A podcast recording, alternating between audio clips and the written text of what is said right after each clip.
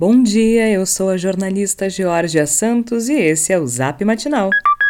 Segunda-feira, 4 de outubro de 2021, a semana começa com dia fechado em Porto Alegre e podemos esperar pancadas de chuva em algumas regiões da capital no início da tarde. Depois, o tempo abre.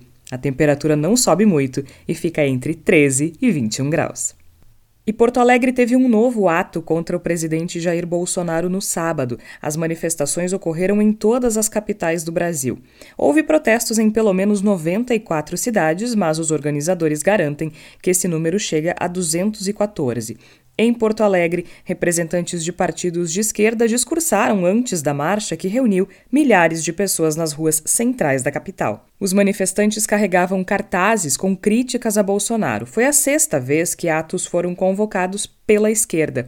Em entrevista ao Nexo Jornal, o sociólogo e cientista político Antônio Lavareda ressaltou que o mote dos protestos é principalmente manter o governo sob desgaste, já que impeachment tem poucas chances de se concretizar, conforme sinaliza o próprio presidente da Câmara, Arthur Lira. E o governador Eduardo Leite disse que o Estado não tem condições de garantir o reajuste de 31,3% previsto para os professores. Na sexta-feira, ele afirmou que o atraso no salário dos servidores será inevitável caso o índice não seja revisto. Os 31,3% também preocupam a Confederação Nacional dos Municípios, que vê chance de colapso na conta dos municípios e descumprimento da Lei de Responsabilidade Fiscal. Já entidades ligadas ao funcionalismo criticaram a manifestação do governador. A presidente do CEPERS, Elenir Schurer, disse que fica triste que alguém que quer ser presidente veja como problema o investimento em educação, em uma referência ao governador Eduardo Leite, que pretende se candidatar à presidência pelo PSDB. Para presidente do CEPERS, todo o governo que quer o desenvolvimento tem que apostar no investimento em educação. O sindicato calcula que as perdas salariais nos últimos sete anos alcançam 47,8%. O CEPERS agendou um protesto para o dia 15 de outubro, dia do professor. E uma comitiva liderada pelo governador Eduardo Leite inicia uma série de reuniões na Espanha a partir de hoje. O grupo conta com a participação do prefeito de Porto Alegre, Sebastião Melo, e o foco da missão gaúcha é na área de inovação. E a vacina contra a Covid-19 está disponível em 40 pontos em Porto Alegre. A primeira dose está liberada para todas as pessoas com 12 anos ou mais. Para informações sobre a segunda dose, basta acessar o link do nosso boletim de texto.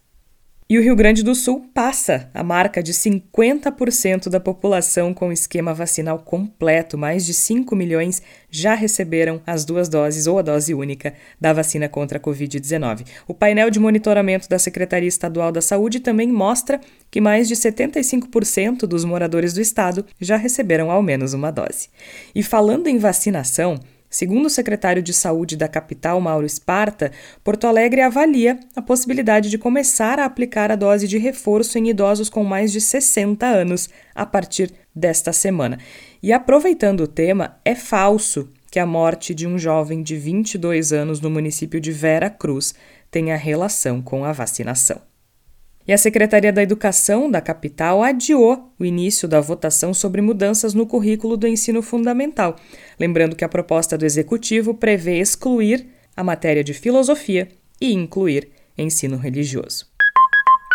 Esse foi o Zap Matinal, feito com base em conteúdos dos sites Sul 21, Nexo Jornal, Correio do Povo e GZH. Nós trazemos notícias gratuitas todos os dias no seu celular. Se você conhece alguém que também vai gostar de receber nossos boletins, encaminhe a nossa mensagem para essa pessoa. O link para a inscrição está no nosso boletim de texto. Aliás, Caso você ainda não receba a newsletter matinal Jornalismo no seu e-mail todas as manhãs, inscreva-se gratuitamente ou considere fazer nossa assinatura premium para ter acesso a todos os nossos conteúdos e também apoiar o jornalismo local. Siga a gente também nas redes sociais matinaljornalismo no Instagram e arroba newsmatinal no Twitter. Um abraço, um bom dia e uma ótima semana!